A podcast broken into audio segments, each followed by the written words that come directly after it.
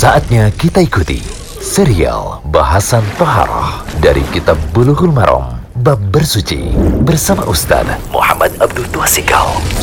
Alhamdulillah, salatu wassalamu ala rasulillah wa ala alihi wa sahbihi wasallam. Puji syukur kita panjatkan pada Allah, selawat dan salam semoga tercurah pada Nabi besar kita Muhammad sallallahu alaihi wasallam.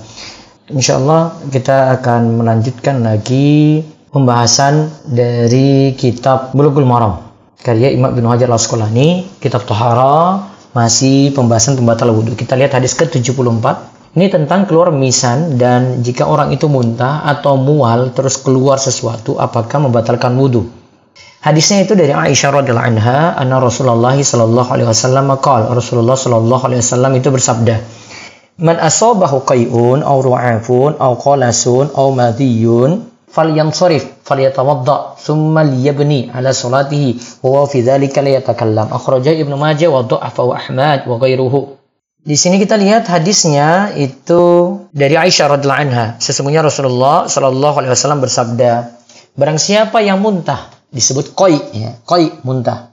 Jadi sudah sesuatu masuk dalam perut kemudian dikeluarkan atau mengeluarkan darah dari hidung yaitu mimisan atau muntah saat mual. Jadi ada namanya kolas. Ya, kolas itu sesuatu yang keluar dari perut berupa makanan atau minuman ke mulut saat mual bisa jadi dimuntahkan dan bisa jadi masuk lagi ke dalam perut. Jika mulut penuh atau tidak sampai perut. Ya, kalau koi tadi bedanya koi itu memuntahkan. Jadi sudah sudah tidak bisa tertahan lagi dia muntahkan. Namun kalau masih bisa balik ya, ada sesuatu tuh rasakan gitu ya. Kemudian mau keluar gitu oh nggak jadi. Seperti seorang itu mual. Nah, itu namanya kolas. Kalau jadi itu namanya kolas. Kalau koi itu tidak bisa tertahan lagi. Kalau kolas ini masih masih bisa balik. Ya atau keluar madhi, hendaklah ia berwudu, falyatawadda, lalu meneruskan sisa sholatnya. Di sini hendaklah dia itu berpaling atau ia keluar lalu berwudu. Namun di sini sholatnya belum dianggap batal menurut hadis ini. Lalu meneruskan sisa sholatnya. Jadi sholatnya diteruskan saja. Jadi kalau dia sudah di rokat ketiga dia tinggal teruskan. Namun selama ia tidak berbicara. Dikeluarkan oleh Ibnu Majah, Imam Ahmad dan lainnya melemahkannya. Hadis riwayat Ibnu Majah Hadis ini perlu dibicarakan tadi Imam Ahmad dan lainnya itu mendoifkannya. Berarti hadisnya itu hadis yang lemah. Secara hukum, hadis ini hadis yang bermasalah. Kesimpulan kita lihat. Pertama, segala najis yang keluar dari selain dua jalan. Kalau kotoran sama kencing sudah kita bahas ya. Kotoran dan kencing itu najis. Keluar berarti wudhu batal. Namun ini sekarang najis yang keluar selain dari dua jalan. Itu menjadi pembatal wudhu menurut sebagian ulama. Yaitu ada koi muntah, kolas, mimisan. Itu jadi pembatal wudhu. Ini menjadi pendapat Imam Abu Hanifah dan Imam Ahmad. Namun yang tepat, ini pendapat lainnya ya. Hal tadi tidak termasuk pembatal wudhu.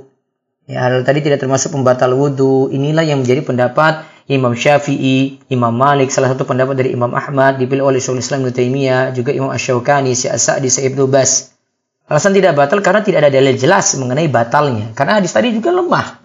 Sedangkan hadis yang dibicarakan kali ini adalah dhaif atau lemah. Jadi kesimpulannya ya tidak sampai membatalkan wudhu walaupun yang keluar itu najis. Berarti kita simpulkan juga muntah itu najis, kolas itu najis, mimisan karena berupa darah ya itu najis. Jadi kita simpulkan seperti itu ya. Berarti muntah dan mimisan itu najis. Yang dianggap doif ini dari sisi, yang dianggap lemah dari sisi membatalkan wudhu. Namun kalau najis, iya. Terus yang ketiga, Ibnu Taimiyah itu berkata, jika keluar mimisan dan muntah, afdolnya adalah berwudhu. Itu disunahkan, itu lebih afdolnya. Jadi kalau ada yang keluar mimisan, pemuntah, afdolnya saja. Tidak sampai wajib, tidak sampai membatalkan wudhu. Terus yang keempat, keluar madhi mengharuskan untuk berwudu. Sebagaimana keterangan hadis tentang hal ini. Keterangan hadis sebelumnya. Ya, sudah kita lewati ya, hadis-hadis sebelumnya tentang hal ini. Kemarin itu kalau untuk wudhunya batal. Terus yang madhi yang keluar itu najis. Kemudian kalau kena pakaian itu baiknya dicuci. Walaupun ada yang sebagian ulama yang katakan memerciki. Terus yang kelima, jika ada yang keluar madhi, kentut, dan semacamnya saat sholat, sholatnya batal. Ini yang tepat ya dan harus mengulangi sholat dari awal setelah bersuci. Adapun yang disebutkan hadis tadi, ya karena hadisnya lemah maka tidak bisa kita cuma lanjut saja. Kalau sudah rokat ketiga, lanjut saja gitu enggak. Wallahu a'lam bishawab. Demikian serial bahasan toharah dari kitab Bulughul Maram bab bersuci bersama Ustaz Muhammad Abdul Twasikal.